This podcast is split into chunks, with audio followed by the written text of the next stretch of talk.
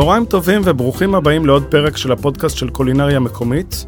היום פעם ראשונה עם שניים, הגיעו אלינו מרמת הגולן, יוחאי שניידר וארז רגב, אנשי הבשר. שלום שלום. יוחאי אה, בוקר, אהלן יוחאי. אהלן. וארז אה, מסעדן, וקצב, והמון דברים. אה, מרגש. תודה תודה. גם לנו מרגש. נתחיל איתך יוחאי. מגדל בקר. אכן. איך מגדלים בקר ברמת הגולן? אה, יש שטח ויש מרעה ושמים בו פרות והפרות אוכלות את המרעה והן מתרבות וככה עושים. כמה שנים אתה מגדל בקר? אה, אבא שלי התחיל את העדר בשנת 72 לפני 50 שנה כמעט ממש כמעט כבר אה, ואחי ואני כשהייתי בן חמש כשאחי ואני השתחררנו מהצבא אז הצטרפנו אליו. והמשכנו את הטיפוח והגידול של העדר. קנינו עוד עדר כדי שנוכל להתפרנס שלוש משפחות מה... מהעסק הזה. וזהו, היום אנחנו בבעלים של 900 אימהות, שזה ככה סופרים היום גודל של עדר בקר, כמה אימהות יש בעדר. מחולק לשניים, שני אזורים, אחד העדר המקורי שאבי הקים אה, על יד אלוני הבשן, על יד הגבול הסורי בגובה אלף מטר מעל פני הים. והעדר השני זה עדר שקנינו מקיבוץ גשור ב-98, והוא העדר שאני הייתי אחראי עליו. אה, בזמן אנחנו שותפים על הכל, אבל אה, מחולק לשניים, ובכל עדר קיבל את הצביון של ה... של מי שמטפל בו, זאת אומרת אה, העדר המקורי של אבא זה אח שלי לקח והוא הפך לעדר טיפוח אה, לגזע סימנטל שייעודו העיקרי הוא למכור פרי רבייה לעדרים אחרים. והעדר ש... של גשור או מה שהיה של גשור שאני לקחתי אה, הוא עדר יותר מסחרי הוא עדר מעורב עם גזעים שונים. אחר כך אני מניח שנתקדם נתקדם ונדבר על זה אבל uh, uh, עדר שייעודו לייצר uh, בעלי חיים בריאים ודרכם בשר uh, איכותי. כלומר. גדלת בעצם לתוך עדר פרות. נכון נכון. בתור ילד איך הייתה החוויה? Uh, אני לא הייתי אה, חובב גדול של אה, עדר בקר, זאת אומרת אבא שלי היה מכריח אותי לבוא לעבודה, לא הייתי קופץ בבוקר לתוך הג'יפ כדי אה, לעלות. לא נולדת אם בגיל 7 קנו לך את הסוס הראשון לא, ו... לא, זה אח שלי, זה אח שלי. אח שלי היה מראש, היה ברור שהוא, שהוא, שהוא ימשיך, וכשהשתחררתי מהצבא, אחי השתחרר, הוא קצת יותר צעיר ממני, אבל השתחרר קצת לפניי. אה, כשהשתחררתי מהצבא ולא הייתי סגור על מה אני רוצה לעשות בחיי, הוא אמר לי בוא בוא תעזור לי רגע איזה חודשיים, יש פה עונת המלטות וכאלה, ו... והשאר היסטוריה כמו שאומרים, נשארתי. אה, העדר של אבא התחיל מאיזה פרות? אבא קנה אה, פרות שאספו, אה, שנשארו מהסורים, זאת אומרת פרות מקומיות, גזעים אה, פרות מאוד קטנות, לא כל כך... שקוראים פרה ערבית? פרה ערבייה, בדיוק. שזה בליל של גזעים, אבל אה, בליל של גזעים אירופי, אירופאים, אה, טורקיות וכאלה. פרות קטנות, שחורות, בטן לבנה, מעט חלב, ממליטות פעם בשנה, שנתיים, ככה לא, לא מאוד יצרניות, אבל מאוד מאוד קשוחות ועמידות. ומי ששרד פה זה מי שמסתדר עם התנאים פה. אה, ולאט לאט תוך כדי שהוא לומד את המקצוע כי לא היה לו רקע אה, בגידול בקר הוא קצת למד וקצת הסתובב ב, ב, במקומות אחרים ב, ולמד מאנשים אחרים אבל הוא לא אה, גדל לתוך המקצוע הזה ותוך כדי שהוא לומד את המקצוע העדר הולך ונהיה יותר יותר יצרני ובדרך כלל יש אה, קורלציה הפוכה בין עמידות ליצרנות. זאת אומרת, ככל שבעל חיים הוא יותר, או בעל חיים או עץ, או כל דבר, ככל שהוא יותר יצרן, בדרך כלל הוא גם יותר מפונק. וככל שהפרות הפכו להיות יותר יצרניות, הוא כבר ידע יותר טוב איך להתמודד עם הקשיים שמלווים בזה שהעדר נהיה, נהיה יותר אה, גם טהור גזע ויותר יצרני. כלומר, לאט לאט התחילו להחליף את הפרות המקוריות. נכון. בפרות שיותר מתאימות לשטח.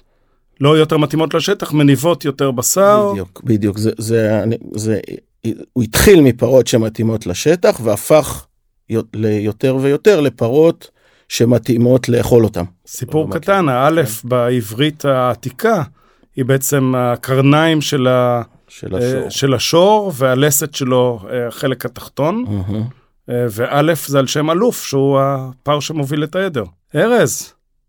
כן. איש צבא, הרבה שנים. פעם. טנקיסט. כן. טנקיסט איך טנקיסט גאה. בעצם פותח מסעדת בשר ברמת הגולן? ארז, למי שלא יודע, בעלים של מושבוץ. נכון. מסעדת בשר במושב רמות ברמת הגולן. מסעדה מדהימה. מסעדה מדהימה, אה, אני יכול להגיד שבשנים האחרונות אני חוגג שם יום הולדת, בלי, עוד הרבה לפני שהכרתי את ארז, אה, וכיף גדול. אגב, למה מושבוץ? מושבוץ זה, שיל... מילולית זה שילוב מילים של מושב וקיבוץ, אבל בהיסטוריה של היישובים אה, בדרום הרמה, או ברמת הגולן בכלל, ועוד בעוד כמה מקומות ספורים בארץ, זה תקופה של התיישבות, של קבוצות עצמאיות שמקימות יישוב, ובתקופת הביניים, עד שנבנה יישוב הקבע ומשרד השיכון או הסוכנות, תלוי בכל מצב זה מישהו אחר, אבל בונה את יישוב הקבע, אז עד שיש יישוב קבע יש תקופה זמנית, והתקופה הזמנית נקראת מושבוץ. אה, בדרך כלל כי הולכים להיות מושב ובינתיים חיים כמו קיבוץ. מאבדים במשותף את האמצעי ייצור, חיים עם אה, חדר אוכל קטן ועוד כמה מבנים ניידים כאלה שהסוכנות מביאה, ואז אחרי 3-4 שנים עוברים ל... ליישוב הקבע ומקבלים גם צורה קבועה להתיישבות. אז גם לה, לצורך העניין, כמו עוד כמה יישובים, הייתה מושבוץ בתחילת הדרך שלה. ב-76 נדמה לי, אה, התחיל המושבוץ, ובסוף 70, אה, בתחילת 79 עברו ליישוב הקבע, וזה נהיה מושב עובדים. אבל מצב הביניים נקרא מושבוץ, אז מבחינתנו זה היה כמו אה, כמו תקופת החלוצים, אנו באנו כזה. זה, כשפתחנו את המסעדה, פתחנו אותה בתור פאב בתוך חוות הסוסים בגמלה. זה היה, ארעי זה, זה understatement, בוא נגיד ככה, זה היה גם החלטה מהרגע להרגע, גם באמת הפקה של כמה ימים בודדים מרגע שהציעו לנו את המקום עצמו ועד שזה עבד. והכל היה ארעי, ולכן זה, זה היה המושבוץ שלנו. ואחרי שנה עברנו למקום קבוע ברמות. אבל השם כבר נשאר, והוא גם, הוא ביטא את הרוח של החלוציות, של העשייה, של החדוות עשייה, זה, זה התאים לנו לא, לאופי. של המקומיות. אח, אחר כך זה התחבר לנו ל, לעולם הזה, אה, אבל לא, לא התחלנו מתוך זה, אלא גילינו את זה במעלה הדרך.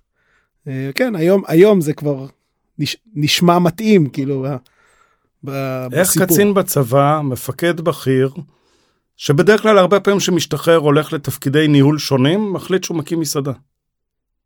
אה, לי זה היה חלום כמעט מאז ומעולם, זאת אומרת, מאז שאני ילד, היו לי שלושה חלומות אה, די, די ארציים ופשוטים, שכנראה הרבה יוכלו לי, להזדהות איתם, אבל כשהייתי ילד בתיכון רציתי להיות מ"פ בחטיבה 7, כי גדלנו על סיפורי... Uh, אה, קהלני ועמק הבכה, שאחר כך למדנו שהאירוע הוא רחב הרבה יותר, וזה לא רק חטיבה 7 ולא רק קהלני וכן הלאה וכן הלאה, אבל בתור ילדים זה היה הסיפורים עליהם. נולדת לטנק. אה, כן, אפשר להגיד, אני יודע, לא נולדתי לטנק, אבל זה קסם לי אה, בגיל צעיר. היה לי חלום לטייל על אופנוע באוסטרליה, זה היה נראה לי הפרונטי, הרחוק והנידח, וכאילו לגלות את, אה, את היכולות של עצמך ככה באיזה סיטואציית קצה. וחלמתי שתהיה לי מסעדה. בתור ילד אהבתי לבשל, כאילו מגיל מאוד מאוד צעיר. חמש, שש, כאילו האירועים הראשונים בבית שבהם אני מאחורי הגב של ההורים שלי לוקח איזה דג ושם עליו פרוסות של גזר ושם אותו בתנור, זה כיתה א'. באיזה שלב בשר נכנס לעניין? אנחנו גדלנו בבית, זה, מצ... זה מצחיק לחשוב על זה, אבל גדלנו בבית די פשוט. גידלנו, אה, ההורים גידלו תרנגולי הודו, מגדלים גם היום. ובילדות שלנו, היום-יום היה הודו. היינו שוחטים בעצמנו אחת לכמה זמן אה, נקבת הודו, ומזה אוכלים שניצלים ומרק ופה איזה שישליק או משהו כזה, אבל לא, לא סטייק בקר, אני חושב שהפעמים הראשונות שאכלתי היה לקראת הגיוס לצבא, נגיד 17, 18. זה גם לא, זה גם לא היה כל כך נפוץ. במשפחה שלנו זה חצי רומנים, אה, אז כשיש לך יום הולדת לוקחים אותך לאסה, אה, או לנלו, זה כאילו פה במרכז מקומות שאני בתור ילד זוכר חוויית מסעדה. סטייק עם פטריות. כן, חומוס עם פטריות וסטייק לבן בפיתה, זה, זה, זה פחות או יותר מסעדה בילדות שלי. אה, ובקר גיליתי הרבה הרבה אחר כך. באמת בגילאים הרבה יותר מאוחרים, זה גם נהיה הרבה יותר אופ... אופנתי בשנים האלה, זה כאילו תחילות שנות ה-90, זה היה כבר אה, דיברו פה רגע על אה, ישון ועל אה, סטייקים יותר אה, איכותיים, הרוב הרוב מיובא, בזמנו לפחות, כשאני נכנסתי בתור טבח ל... לעולם המסעדות, אז זה היה, זה היה הנפוץ, או זה, זה היה הסטייקים הטובים. המסעדה שלך היום מקדשת בעצם את הקולינריה המקומית. אם זה ירקות, שאת חלקם אתה מגדל, אם זה לחם, שאת רובו אתה אופה. כולו. אה, כולו. אה, בירה של פס, יין מקומי, בעצם מנסה לשמור על מסעדה אזורית. אמת. הקהל יודע להעריך את זה? אני חושב שכן. באופן כללי במסעדה אנחנו אומרים תמיד שהאורח הוא יודע לתת ציון כללי, הוא בוחר אם לחזור שוב או לא, או להגיד אם היה טעים או כיף. הוא לא יודע לפרק את החוויה למאות הניואנסים שאנחנו יודעים להבחין בהם בתור, אה, נקרא לזה בעלי מקצוע. אני לא אומר את זה בהתנשאות, אני אומר את זה מתוך זה שהוא אורח והוא חווה חוויה שלמה, ואנחנו עסוקים בכל ניואנס של החוויה הזאת ומפרקים אותה לרזולוציות מאוד מאוד uh, דקות. אמ, אז אני חושב שב... זאת אומרת, המציאות מוכיחה שהוא יודע להעריך את זה. זה, זה השורה התחתונה שלי. אנשים יודעים אה, להעריך את ה... אה, גם את האיכות כמובן, וגם את הכלכלה המקומית, וגם את ההתעקשות של המסעדה להיות אה, מה שהיום כולם קוראים farm to table, אבל כאילו בקשר ישיר בין החקלאות והאזור לבין הצלחת. יש כאלה שאומרים את זה ויש כאלה שעושים את זה בלי לדבר יותר מדי.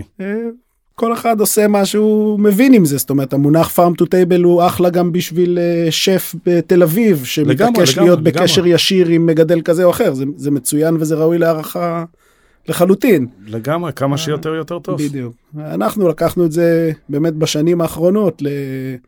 למקום של גידול עצמי, זה כבר מעבר לרק להיות בקשר עם היצרנים המקומיים, אלא ליצור בעצמנו.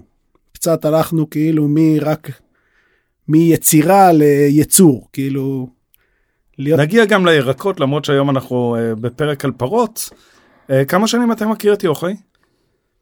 לא יודע, מלא, מאז שהוא כן. בא לגור בגמלה, ב-95. חמש, כן, 95. כן. צעיר. כן. עולה חדש. עולה חדש, כן, ילד אחד. וכמה שנים אתה מגיש במסעדה את הבשר של יוחאי? אנחנו התחברנו, לדעתי, ב-2016, כן. כן. תחילת 2016 זה היה בעצם תחילת הפיילוט המשותף שלנו, שתכליתו הייתה להצליח להביא מעדר מקומי את הבן בקר, לעשות אצלנו את התהליך, פירוק, ישון וכן הלאה, ולהגיש אותו במסעדה. זה, זה, זה נשמע כאילו היסטוריה רחוקה, כי לפני כן זה הקשר הזה לא, לא התקיים. היום אתה מסעדן, ויוחאי מגדל עדר בקר גדול, uh-huh. והיום גם יש לכם עסקים שותפות. כן. נכון. יש לכם היום uh, אטליז. כן. איך מגדל בקר מחליט יום אחד שהוא לא מוכר את הבקר שלו לבית מטבחיים או לסוחר, אלא uh, מטפל בו לאורך כל הקו? הזרז, או בעצם הדבר הראשון שקרה, זה שלי קצת נמאס אה, ללכת אחרי הפרות כל היום. וחיפשתי, אה, חיפשתי איזה משהו חדש לעשות בתוך התחום הזה. אה, וחיפשתי, וכשחשבתי עם עצמי מה הכי חסר לי בחיים, בזה שאני כל היום אחרי הפרות, זה היה הקשר עם אנשים. וחיפשתי איך לחבר בין גידול בקר לאנשים. והאחד ועוד אחד יצא חמש, וקם אטליז. אה, אני, הרעיון הראשון שלי היה לעשות איזה משהו קטן כזה מאחורי הבית, ולבוא לסרוג אה, גרביים לנכדות, ושמדי פעם מישהו ייכנס ויקנה קצת אה, בשר טחון. כן, עם משרד הבריאות הישראלי, כן, בהצלחה ב... לך. אז סטטוטורית זה הבנתי מהר מאוד שזה אי אפשר, סיפרתי לארז על ה... על ה... כוונה שלי, הוא אמר לי, בוא נעשה את זה ביחד. אה, וככה זה התחיל. אה, לקחנו פרה, נסענו איתה לבית מטבחיים, הבאנו אותה למסעדה, תלינו אותה. לא היה לנו מושג כל כך מה, מה אנחנו עושים, אבל uh, התפתחנו הרבה מאז, uh, וזה גדל ונכנס, נהיה חלק מאוד מאוד משמעותי גם ב... כמובן במסעדה ובחיים שלי, וזה הלך ותפס uh, נפחים כאלה שלא אפשרו לנו להמשיך להישאר בתוך המסעדה עצמה בתהליכים האלה. והחלטנו ביחד על, uh, מכיוון שהשילוב הזה היה מאוד מאוד מוצלח, הארבע שנים האלה שהיינו במסעדה. Uh, גם איך שאני מסתדר עם ארז וגם התפיסה של ארז של, של הכלכלה המקומית שמאוד מאוד התחברתי אליה. לא הייתי כל כך, לא חשבתי עליה מראש, אבל מאוד מאוד התחברתי אליה תוך כדי התהליך הזה שזה קרה. אה, וחשבתי שנכון שנקים ביחד אה, משהו יותר גדול ונגיע איתו. שבהתחלה הקצבייה נועדה לשרת בעיקר את המסעדה, או שמההתחלה הייתה מחשבה לא, גם לא, להגיע לאנשים לא, הביתה? מההתחלה זה היה משולב. זאת אומרת, היה גם, גם ארז, עוד לפני, ש, לפני שאני הגעתי למסעדה קצת מחר, בשר אה, בסביבה לחברים יותר, זה לא היה עסק, אבל מישהו רצה סטייק טוב, אז הוא היה בא לארז וקונה. והתחלנו עם, בעיקר עם בשר טחון. אה, ומכרנו ככה ב... בשכונה. בשכונה, כן, וזה לאט לאט תפס, אה, תפס נפח וגדל, התחלנו ל... זה, זה הגיע למקומות כאלה שהיינו צריכים לייצר במקום אחר, אה, עברנו בפרה פרה. הייתי נוסע לפרה פרה עם עגלות, מייצר שם את הכל, מביא את הנתחים אלינו אה, ומוכרים את זה מאצלנו. אה, ורציתי לעשות הכל, חשבתי שנכון, או חשבנו ביחד שנכון שנעשה הכל כולנו, אה, נעשה אצלנו, ואז החלטנו על פתיחת מפעל בקצרין. זהו, מגיעים לכל רחבי הארץ עם הבשר שלנו, יש לנו אתר, דרכו ניתן להזמין את הנתחים. ו... וגם במסעדה עצמה, יש אה, ב- מקררים, בטח. פריזרים. בטח, זה גם, גם uh... במסעדה עצמה, זה במסעדה עצמה ובחנות בקצרין, זה קודם כל לאנשים המקומיים, ואנחנו גם מגיעים לכל... גם לנופשים, הרבה נופשים נכון. אצלכם uh, ברמות, עיר הצימרים, כפר הצימרים, כן. מושב הצימרים. אנשים יכולים לבוא, לקנות בשר ולהכין לעצמם. בשר טוב. כן. לגמרי. בוא נחזור רגע לשטח. איזה פרות אתה מגדל היום? איזה סוג? אמ, אני, אני חושב שמה שמייחד אותנו כעדר, וייחד אותנו אה, תמיד, אה, זה העניין הזה של, של אה, אני קורא לזה דרוויניזם, בסדר? זה שקודם אה, כל, אה, הסלקציה הטבעית צריכה להמשיך ולעבוד. אני לא, אה, כל הזמן הקפדתי על זה שאנחנו מרבים ומשאירים אה, את הבעלי חיים שמסתדרים לבד בשטח. והשטח הוא, הוא נתון, זה מה שיש. יש לנו את רמת הגולן שהיא האזור הכי מתאים בארץ לגידול בקר לבשר, אה, בגלל הקרקע, בגלל תנאי מזג האוויר, בגלל כמות הגשמים, בגלל זה שאין הרבה תושבים. זה, יש יחסית הרבה שטחים פתוחים. הקרקע הבזלתית היא מצוינת למרעה. ואם עושים ראייה בצורה קיימית אפשר להגיד לה, אם, אם לא עושים ראיית יתר ומקפידים לשמור על השטח, על הראייה בצורה כזאת שה... עדר נודד.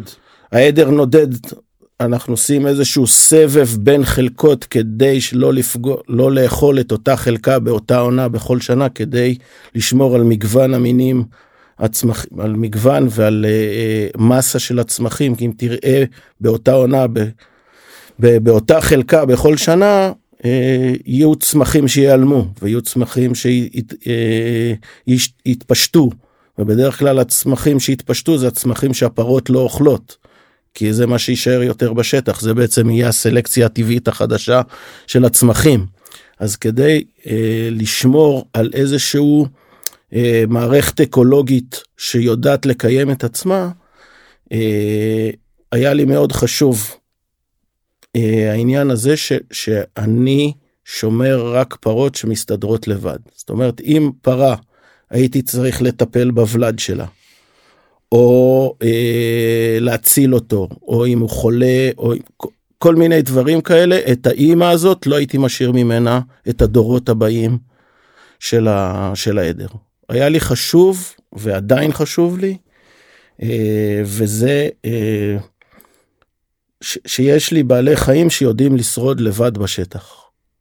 זה אה, קודם שזה כל. שזה תהליך במהלך השנים, נכון. אתה כל הזמן לוקח את החזקים לוקח ביותר. גם לוקח את החזקים ביותר וגם משכלל את השיטה. איך משכללים את השיטה? מביאים אה, פרים מבחוץ? נכון, גם פרים מבחוץ, גם גזעים אחרים.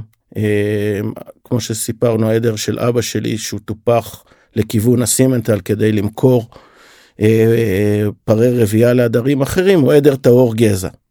עדרים טהורי גזע הם ככלל יותר מפונקים אה, מעדרים מאוהבים. זה ככה בכלבים, זה ככה באבוקדו, זה ככה בחיטה, זה ככה בתירס, תמיד לוקחים שני זנים שונים, מערבבים ביניהם, והצאצא הוא בדרך כלל יותר עמיד, כי כשאימא שלך ואבא שלך בני דודים, אה, אנחנו יודעים מה קורה.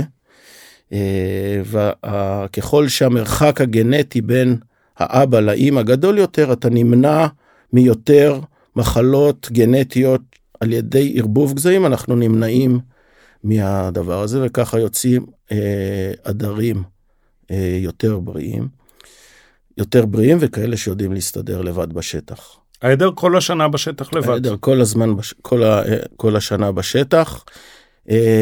ארבעה אה, נעשית בשטח? ארבעה נעשית בשטח על ידי פרים. יש קבוצה קטנה בעדר טיפוח ש... אה, שבה ההרבעות אה, נעשות בהזרעה מלאכותית, מביאים פרים הכי טובים אה, שאפשר מכל מיני מדינות שיש בהם הרבה יותר מבחר ואיכות ומתאימים אותם לשטח. זאת אומרת, אנחנו בוחנים לפני שאנחנו נשאיר צאצאים מפר שהבאנו מבחוץ, אנחנו אחת כמה וכמה אנחנו נקפיד שהצאצאים שלו בריאים לפני שנשאיר אבל עדר האימהות בשטח מתעברות בעצם נכון, באופן טבעי לחלוטין. באופן טבעי לחלוטין. אה, הדבר היחידי שאנחנו שולטים בו זה מועד הכנסה של פרי הרבייה לעדר, כדי לכוון את עונת ההמלטות לעונה שאנחנו חושבים שהיא מתאימה. העונה שאנחנו וגם, חושבים... וגם המפגש, זאת אומרת, כן. אתה, אתה בוחר איזה... איזה פר יהיה על איזה קבוצה. זאת אומרת, זה לא כל הפרים מסתובבים על כל העדר, אלא אנחנו מחלקים את העדר לקבוצות. לפי אה, גזעים ולפי מועד המלטה ולפי אם זאת המלטה ראשונה או המלטה שנייה. הריון של פרה כתשעה חודשים פחות או יותר? כמו אישה אותו דבר, כן. והעגלים, העגלות שנולדים, יונקים בשטח נכון. עד גמילה? עד גמילה. גמילה אה, נעשית, אה, אנחנו מכוונים את מועד ההמלטה נחזור שנייה אחורה, אה, ברשותך. אה, תנאי המרעה בארץ הם מה שקובעים את, אה, את ממשק, הר, ממשק הראייה וממשק ההמלטות. למה אני מתכוון? בארץ יש חורף ובחורף יש ירק והירק מספק את כל צרכיה של הפרה מבחינה אנרגטית וויטמינים, וכשיש ירק, הפרה לא צריכה שום תוספת. ברגע שהאביב מגיע ונפסקים הגשמים והמרעה מתייבש, כמות, או בעצם רמת האנרגיה היא לא מספיק בעשב, המרעה הצהוב, היא לא מספיקה כדי לקיים פרה, והיא תצטרך תוספות. ולכן אנחנו קובעים את מועד המלטות לכזה שינצל את כל תקופת הירק. המלטות מתחילות כחודש בסוף אה, אוקטובר או משהו כזה, כדי שהקטע שהעגל יונק מהפרה, שאז הוא דורש ממנה בעצם הרבה, אה, הרבה אנרגיה, כי היא צריכה לייצר מעבר לתחזוקה שלה, גם לייצר חלב בשביל העגל, אז אה, העונה הזאת זאת העונה שאנחנו מכוונים כדי שהגלים יגדלו על האימהות כשיש ירק. כשהירק מתייבש, יש כמה אופציות, אתה יכול להשאיר את העגל עם האימא, אבל אז תצטרך לתת לה המון המון תוספות מזון. ואתה יכול להפריד ביניהם, וזה מה שאנחנו עושים. זה קורה פחות או יותר בגיל חצי שנה. אה, אנחנו מפרידים ביניהם. באופן טבעי זה היה קורה בערך בגיל שמונה חודשים.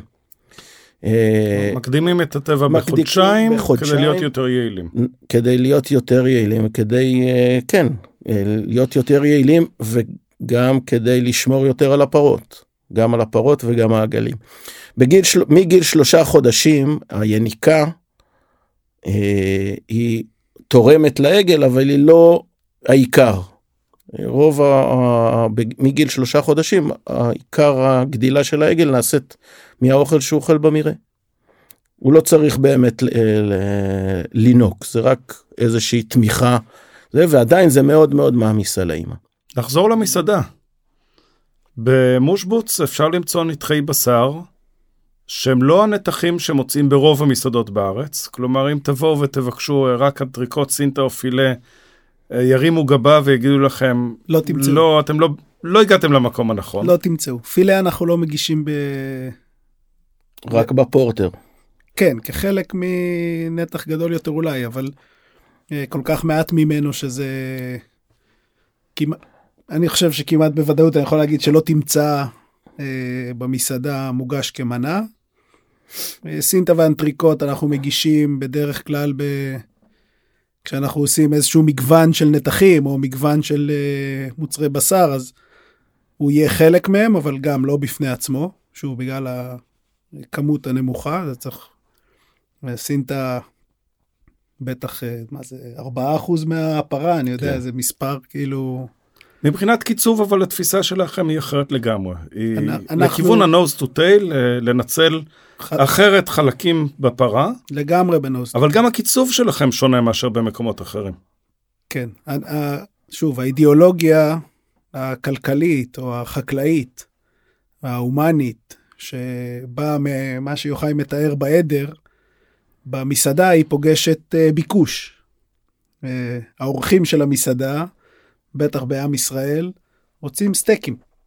הם לא רוצים אה, להסתפק או לאכול רק אה, מוצר טחון, אה, המבורגר או קבב, טובים וטעימים ככל שיהיו. אה, הסטייק הוא, יש לו איזה הילה, הוא משהו שאנשים מאוד אה, או התרגלו, או מאוד אה, נחשב, או מאוד נחשק, תקרא לזה איך שאתה רוצה. וה... חלק מהדרך שלנו להצליח לקיים מסעדה שחיה באמת nose to tail, זה להיות כמה שיותר יצירתיים באשר לאיזה נתחים אנחנו יודעים להגיש כסטייקים. איזה סטייקים אני אמצא ביום שישי בערב אם אני אבוא למסעדה לאכול? אה, ביום שישי האחרון הגשנו flank, שזה כסל בעברית, נתח מתוך הדופן של הבטן סמוך למותן. הגשנו אונטרסטייק, שזה... האמת שאני מחזיק עכשיו ביד אונטרסטייק שהבאתם לי לראות. זה כמו הנתח שאתה מחזיק עכשיו ביד. אה, חתיכה של קרוב לקילו, 800 גרם, כן, משהו כזה. פחות או יותר. כן. פה, כן, קצת יותר אפילו. מאוד משוישת. אה, לא תמצאו אותה במסעדה רגילה. מה זה אונטרסטייק? אונטריב זה נתח שאנחנו מכירים כאילו מה, מהקיצוב הקלאסי נקרא לזה פה בארץ. אה, צלעות, מספר 2, בסוף הנתח נמצא סביב השכם, לקראת הצוואר. אה, אנחנו אומרים שזה המשך האנטריקוט לכיוון הצוואר בחלקו, ובחלק הפחוס העליון זה מה שנגיד תפגוש במקומות אחרים בתור דנבר קאט, אה, מכסה אנטריקוט או מכסה קדמי. הנתח הזה, שוב, בנקבה צעירה יחסית שחיה בתנאים שיוחאי תיאר עד עכשיו, ועשתה תהליך... כתוב שזאת עגלה. כן? כן. אז עגלה זה נקבה צעירה. זה ה... זה... שוב, אני מסתכל על החיים אולי ממקום פחות... אה... אני מבין לגמרי את העולם החקלאי, אבל אני רגע בנקודת המבט של הטבח. אה... נקבה אה... על פני הזכר יש לה יתרונות, הם באים לידי ביטוי גם באופן צבירת השומן, גם במבנה של שרירים מסוימים בגוף שלה. בשונה מהזכר, וגם ברוגע. היעדר הטסטוסטרון עושה את החיה, סתם, בהתבוננות מהצד, חיה רגועה יותר. חיה רגועה יותר עם פחות סטרס, היא בריאה יותר באופן כללי, אבל היא גם, כשאנחנו בצד הקולינרי פוגשים את הבשר שלה, הוא יהיה רך יותר במרבית השרירים. אה, הסיבים יהיו עדינים יותר. כמות הרקמה המחברת שקשה לנו לטפל בה תהיה נמוכה יותר או עדינה יותר, זאת אומרת, זה, זה גם נכון על הנקבה, זה גם נכון על הגיל הצעיר.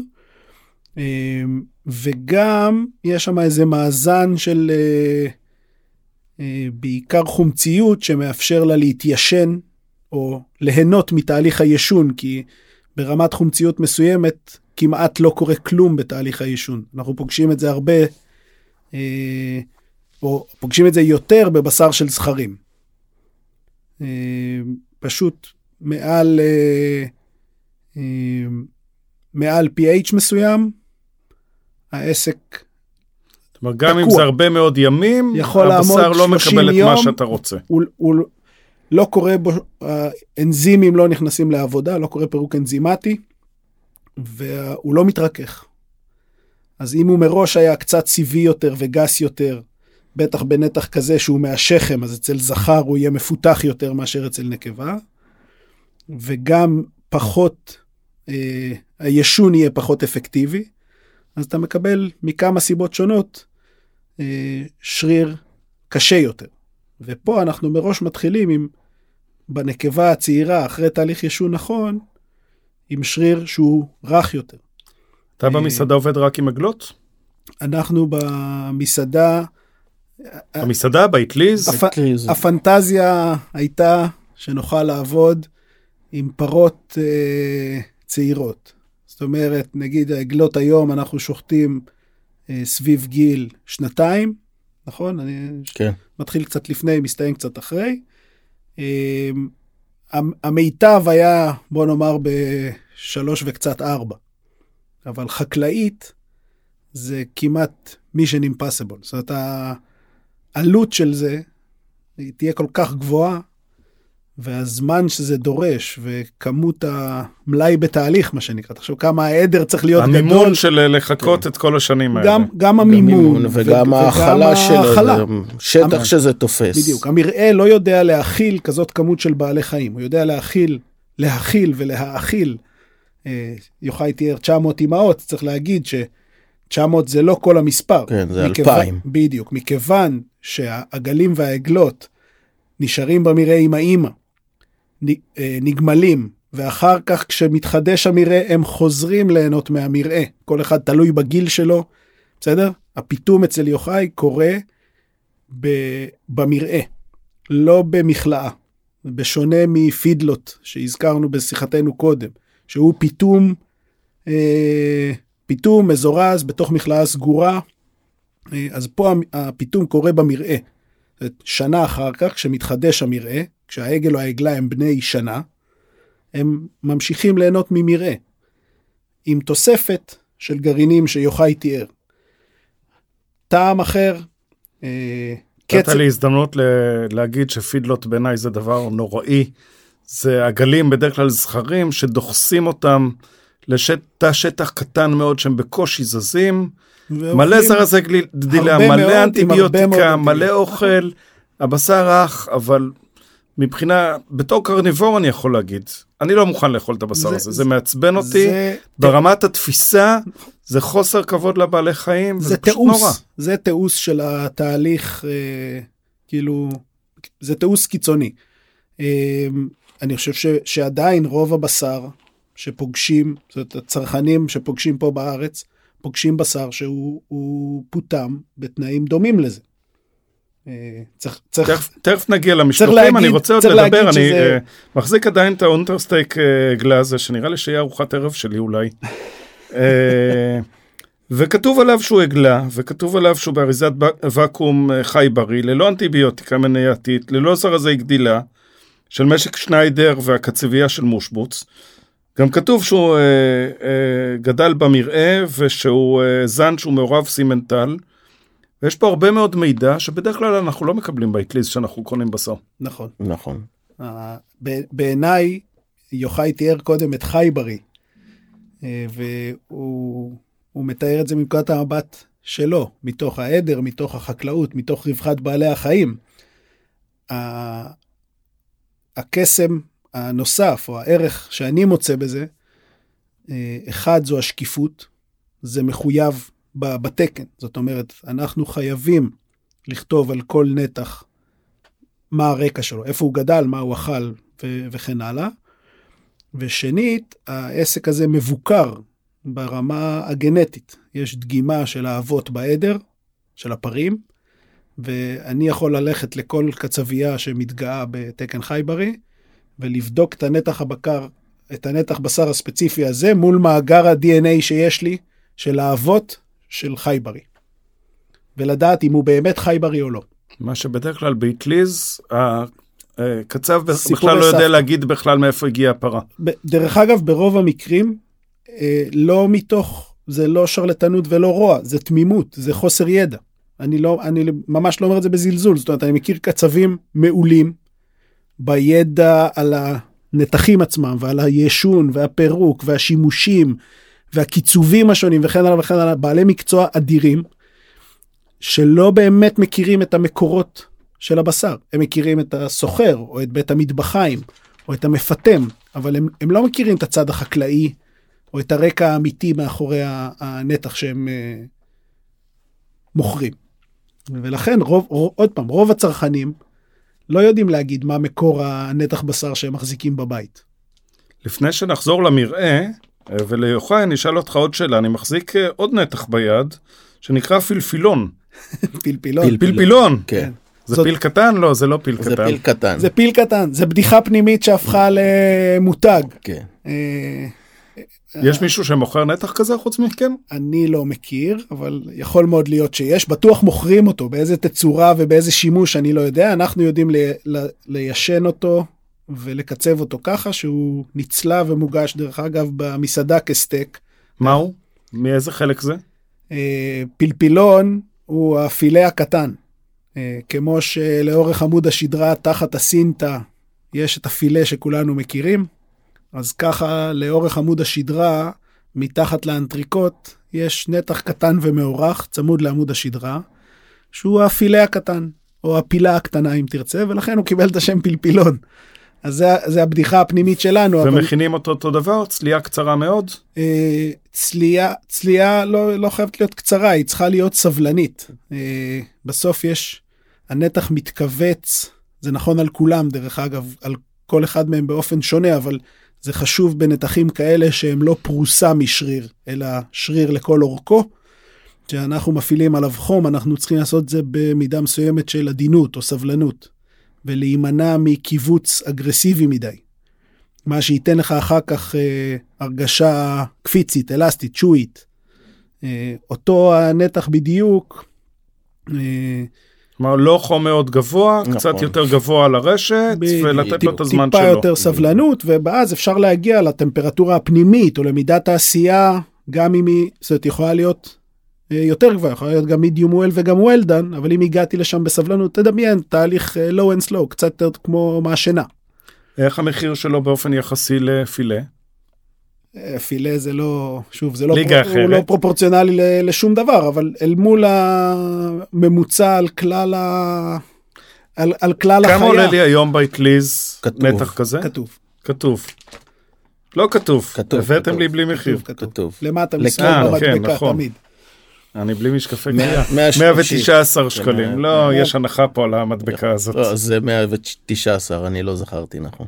בכל מקרה זה, שוב, בעולם הסטייקים, אה, לנתח בקר מהאיכות הזאת ומהמקור הזה, אחרי ישון של אה, סביב ה-28 היום, זה מחיר נהדר.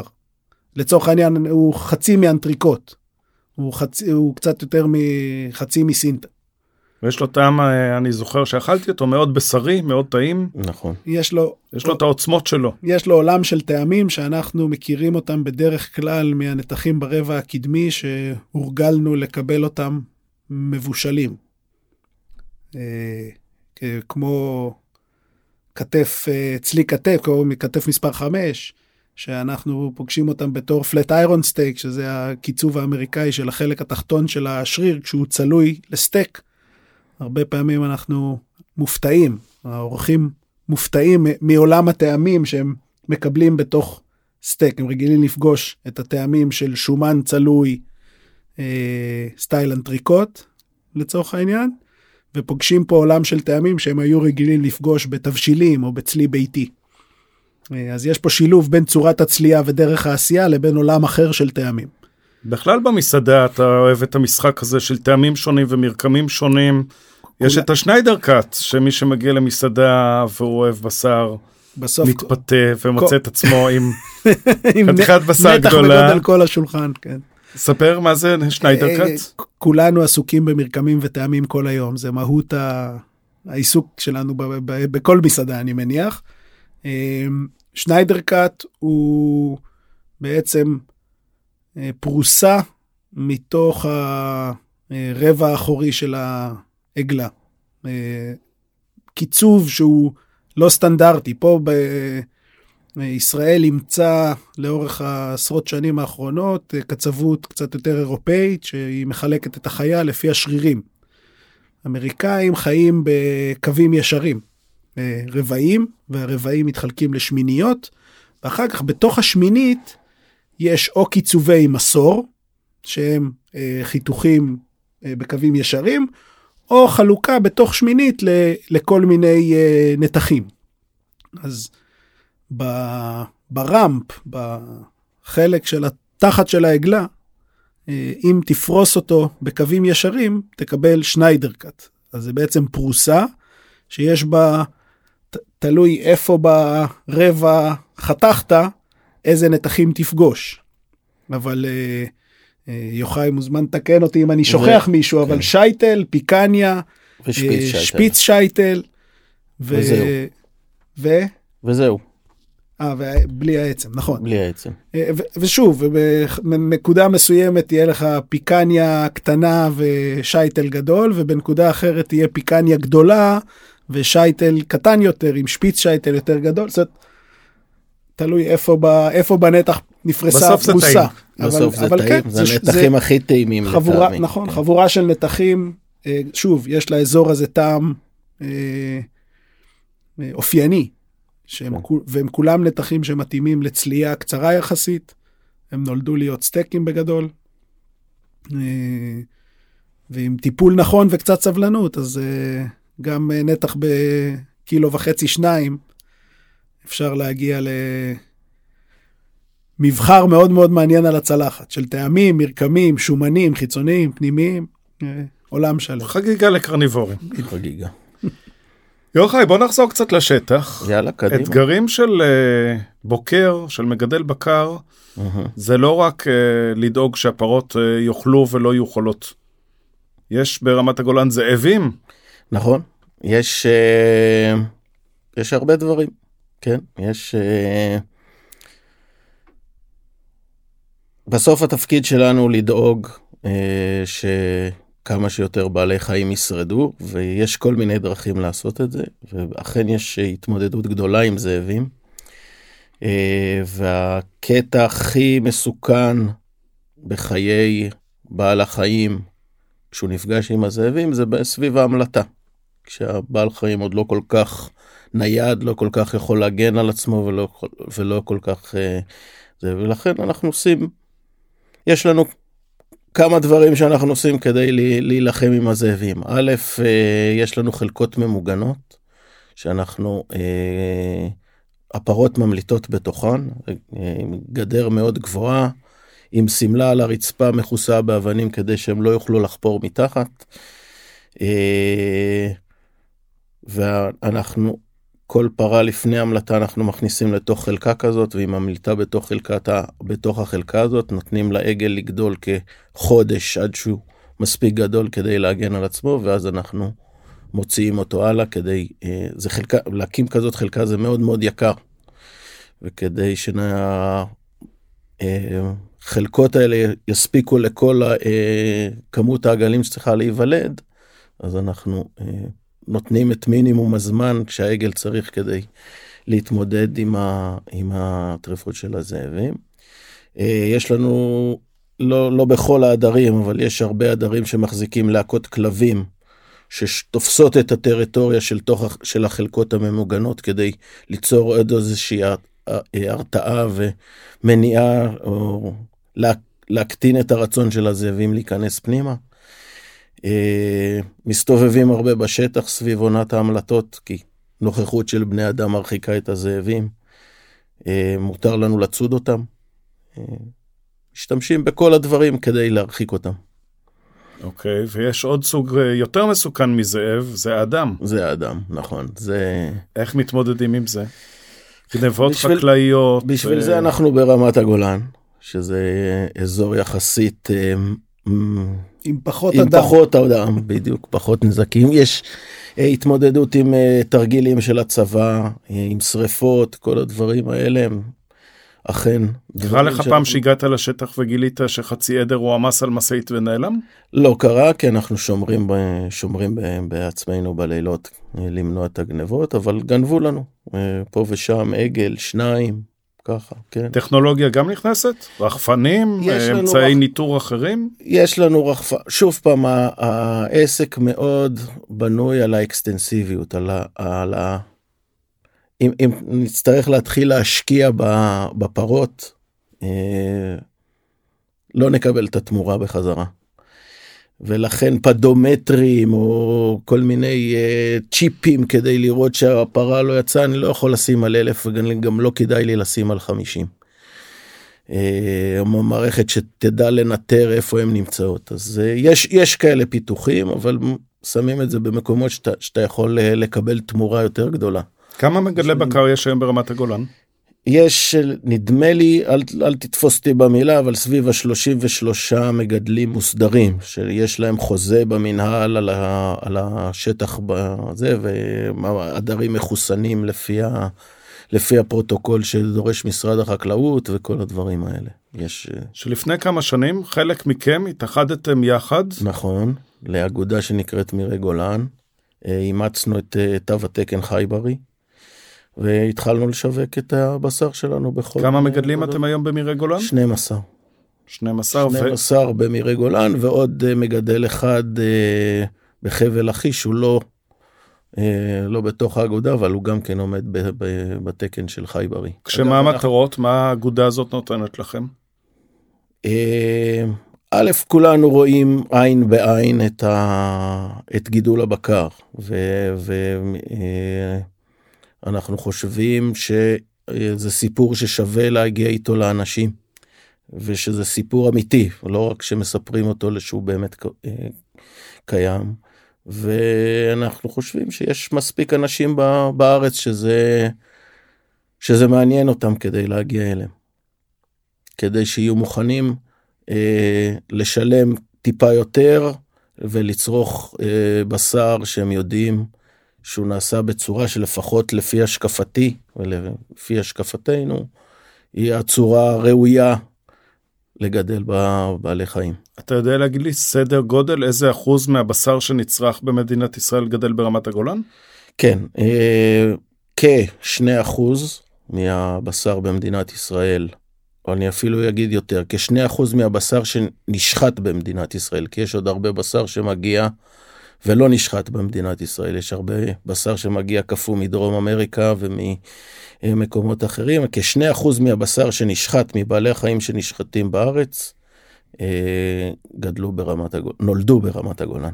אמר לי פעם אה, מגדל שעם כל, אה, על כל בשר שאומרים שהוא גדל ברמת הגולן במסעדות בתל אביב, כן. הגדל ברמת הגולן, אז לא היה מקום לאנשים שם. זה נכון, זה נכון. ושוב פעם, מתוך זה יש עוד פעם קבוצה הרבה יותר קטנה שהיא סביב חצי אחוז מהשוק, אני יכול להניח, ש... שזה של באמת בשר חי בריא.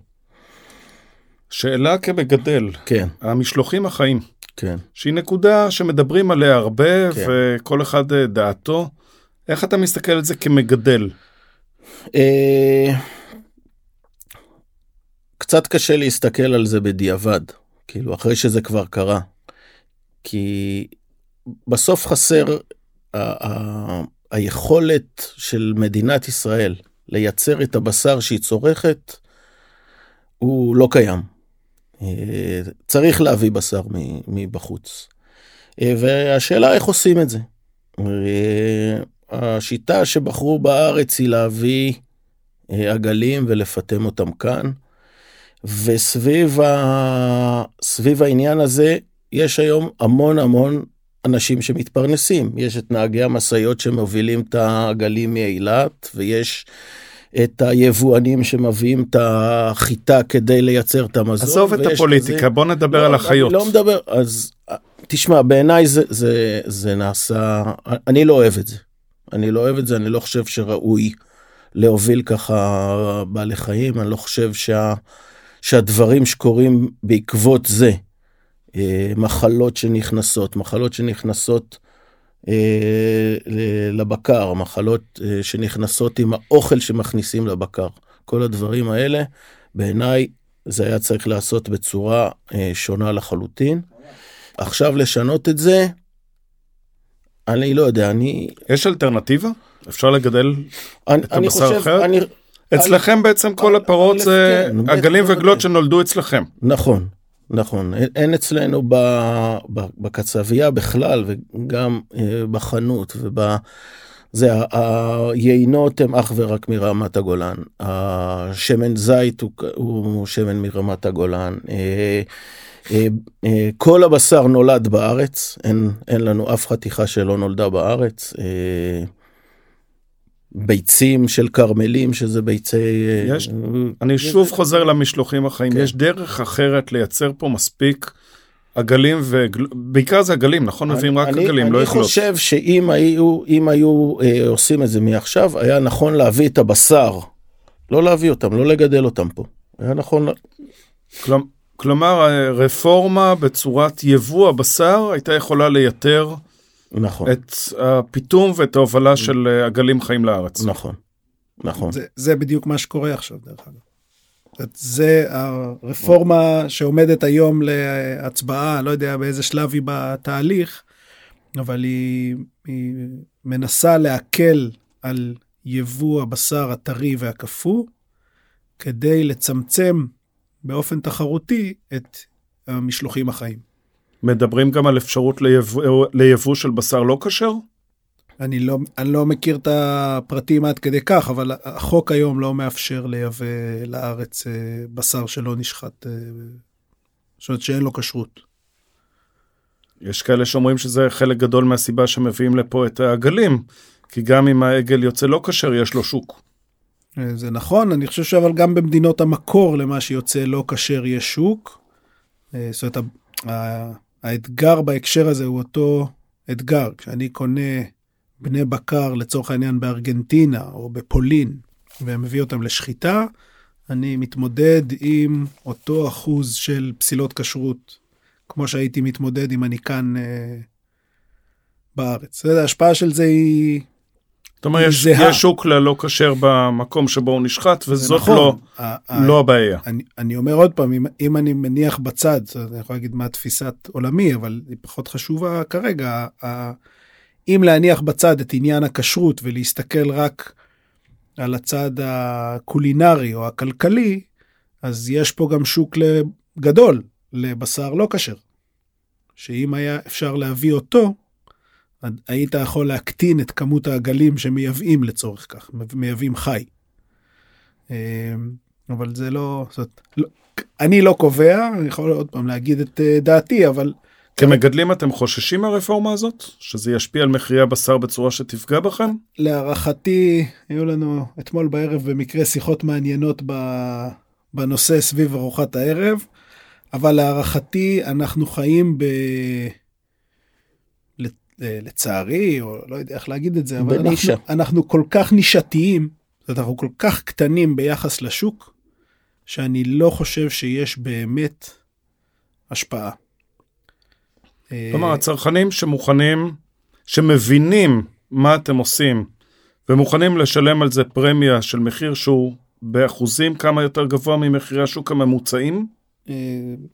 אה, עוד פעם, קשה מאוד לענות, המרחקים בין העולמות הכשרים לטרפים, בין השוק המוסדי לשוק הפרטי. אנחנו זה, מדברים על שוק פרטי, זה מוסדי. סביבות, uh... זה שוב, ב, uh, בעולמות הכשרים ובכשרויות מהודרות יחסית, אז רמות המחיר הן לא שונות משלנו, הן יכולות להיות גם יותר יקרות, כי תהליך הניכור וכן הלאה וכן הלאה גוזר עלויות נוספות. אבל... בפועל אני בתור צרכן פרטי שרוצה בשר טחון, שרוצה המבורגר, שרוצה סטייק טוב, לד... כמה אני משלם יותר מאשר אצל אה, לדעתי, דבח? לדעתי בבשר הטחון זה יכול להיות 80 אה, אחוז יותר. היום. אה, עכשיו, אתה יודע, באחוזים זה נשמע הרבה, אבל עכשיו אם אתה אומר לי, אני קונה הביתה קילו בשר טחון בשבוע, או שני קילו בשר טחון בשבוע, אז צריך לכמת את זה לשקלים. צריך להגיד שאתה תשלם על קילו, נגיד 30 שקלים יותר. כמה עולה אצלך היום בשר טחון באטליז? 79. 79, וזה פחות מ-80 אחוז אפילו. ומרגישים את זה בטעם. מי שקונה את זה... האיכות, האיכות, אתה יודע, היא מורכבת מהרבה דברים, גם מאיכות עצמה וגם מהסיפור מאחורה, גם הצורת גידול. כן, גם מטעם בשוק... וגם מבריאות וגם כן. מכלכלה מקומית, יש לזה הרבה מאוד יתרונות שבאים, זה בשורה התחתונה, למי שיכול להרשות לעצמו את זה, ומכיר בערך של זה, זה נהדר.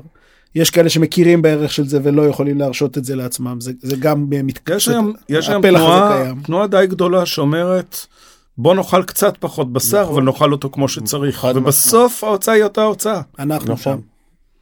שם. אצלנו בבית, לפני... בסדר? אוכלים הרבה פחות בשר בקר ממה שאתה חושב. אני אומר על הבית של יוחאי כי אני מכיר את התפריט כן. שם גם וגם בבית שלי. אצלך אוכלים הודים זה לא חוכמה. אה, היום כבר, כבר, לא. כבר אוכלים פחות הודים אבל אוכלים הרבה מאוד עוף ואוכלים הרבה מאוד אה, ירקות. אה, אה, זאת הם מרגישים את זה אבל גם בטעם אני זוכר בפעמים הראשונות שהתחלתי לקנות אה, בשר טחון אה, שלכם ושל אה, ראובן גיליס חבר אחר מרמת הגולן. שהוא זה שגרם לי לצרה הזאת. לפני שנים הייתי בחופש ברמת הגולן, uh-huh. וראובן הרים לי טלפון, כמה אתם? אל תקנה בשר, אני מביא בשר. הגיע, ירד מהטנדר עם הכובע הנצחי שלו, שם בשר על האש, אמר לי, זוז הצידה, ואז התחלתי לבכות, אמרתי לו, ראובן, מה עשית לי? עכשיו אני לא יכול לחזור אחורה. Okay. כן. Uh, מי שאוכל את זה, קשה לו מאוד לחזור אחורה. זה, זה נכון, ושוב, אני, אני אומר, זאת נישה. ויש לה את הערך שלה ואת הקסם שלה ואת החן שלה ואת המחיר שלה. והיא, והיא, ואני, ומכאן אני חושב שאנחנו פחות מוטרדים מהתנודות והתמורות בשוק הבשר כי. אני ב... חושב שהולך וגדל הקהל שיודע להעריך גידול אחר, לא רק בבשר, אבל גם בבשר כמובן. המודעות גם לצד הבריאותי וגם לצד ההומני וגם לקיימות שיוחאי מאוד אה, מוטרד ממנה, של איך זה ישרוד לאורך שנים, ואיך המרעה ישרוד, ואיך הקהילה מסביב של האנשים תשרוד. אה, אז המודעות לכל זה היא בהחלט הולכת ועולה. אנחנו שומעים, זאת אומרת, אני אומר, אנחנו פוגשים במסעדה בגלל המיקום הגיאוגרפי, הרבה מאוד אורחים שהם גיאוגרפים. הם באים לאכול כי הם ברמת הגולן והם שמעו שזאת מסעדה טובה, הם לא באים לאכול בהכרח כי הם שמעו על אופי הגידול. לך או... תחפש מסעדה ברמת הגולן שפתוחה ביום שישי בערב, כן, בהצלחה כן, לך. אה, נכון, ה- ה- ה- העסק הוא באמת לא פשוט, אבל אה, בכל מקרה אני אומר אנחנו שומעים גם מהם, זאת אומרת גם מקהל שהוא גיאוגרפי, שהוא מקרי לצורך, מזדמן לצורך העניין, הוא לא בחר במסעדה בגלל האופי שלה או סוג הבקר והאופן שהיא... שאל בפייסבוק איפה אוכלים ביום שישי כן. ברמת הגולן. אבל אז כשאתה פוגש אותו במסעדה, אתה רואה שהוא כבר לא, מר... הוא לא מרים גבה. הוא, הוא כבר מבין את המונחים, הוא... זה לא זר לו. הדיון על זה שאנחנו צורכים את זה רק מעדר ספציפי של חקלאי, שאנחנו כבר שותפים שלו ועובדים ביחד, ואופים בעצמנו, מגדלים בעצמנו בצל, כאילו זה לא נראה... לפני חמש שנים אנשים היו מסתכלים בתמי, כי אתה זה היפי, כאילו אתה, אתה מרחף, אתה, אתה לא קשור למציאות. היום אנשים מבינים את זה, המודעות לזה עלתה, אנשים רואים בזה ערך. אתה, יכול לראות שדרך אגב, גם המותגים הגדולים מכוונים לשם.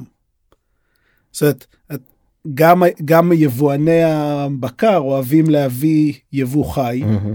כי זה נתפס כבריא יותר, טרי יותר, נשחט כאן וכן הלאה וכן הלאה. זאת אומרת, הם מנסים לה, להגיד, אולי בחלק מהטענות טענות נכונות, אבל שאפשר להשאיר יותר מהכלכלה, יותר שכבות מה, מאורך שרשרת הערך כאן בארץ.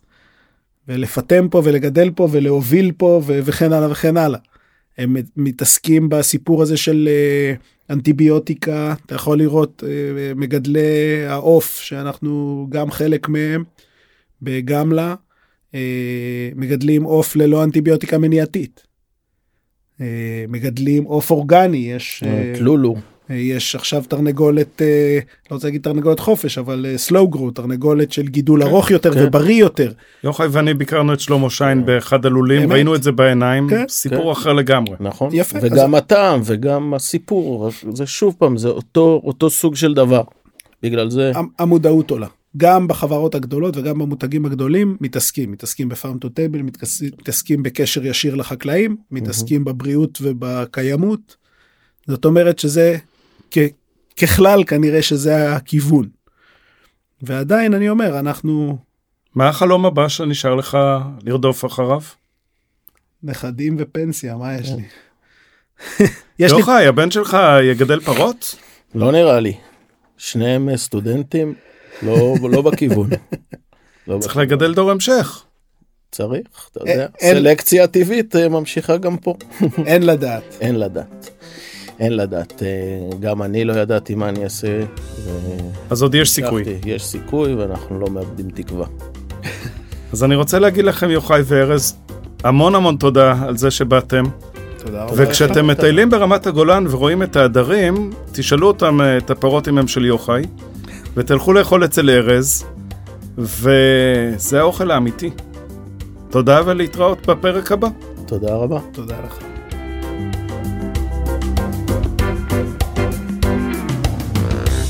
תודה שהאזנתם לעוד פרק של הפודקאסט קולינריה מקומית. אני מקווה שגם היה לכם כיף וגם קיבלתם ערך ולמדתם דברים חדשים. אם אתם אוהבים קולינריה ונהניתם, אתם מוזמנים להירשם למעקב. אם יש לכם מה להגיד, לספר, אורחים שאתם חושבים שכדאי לראיין לפודקאסט, אתם מוזמנים ליצור קשר דרך קהילת הפייסבוק של קולינריה מקומית, להשאיר לי הודעה פרטית או דרך האתר פודשופ, ואני אשמח להגיב, לארח ולשמח את כולנו.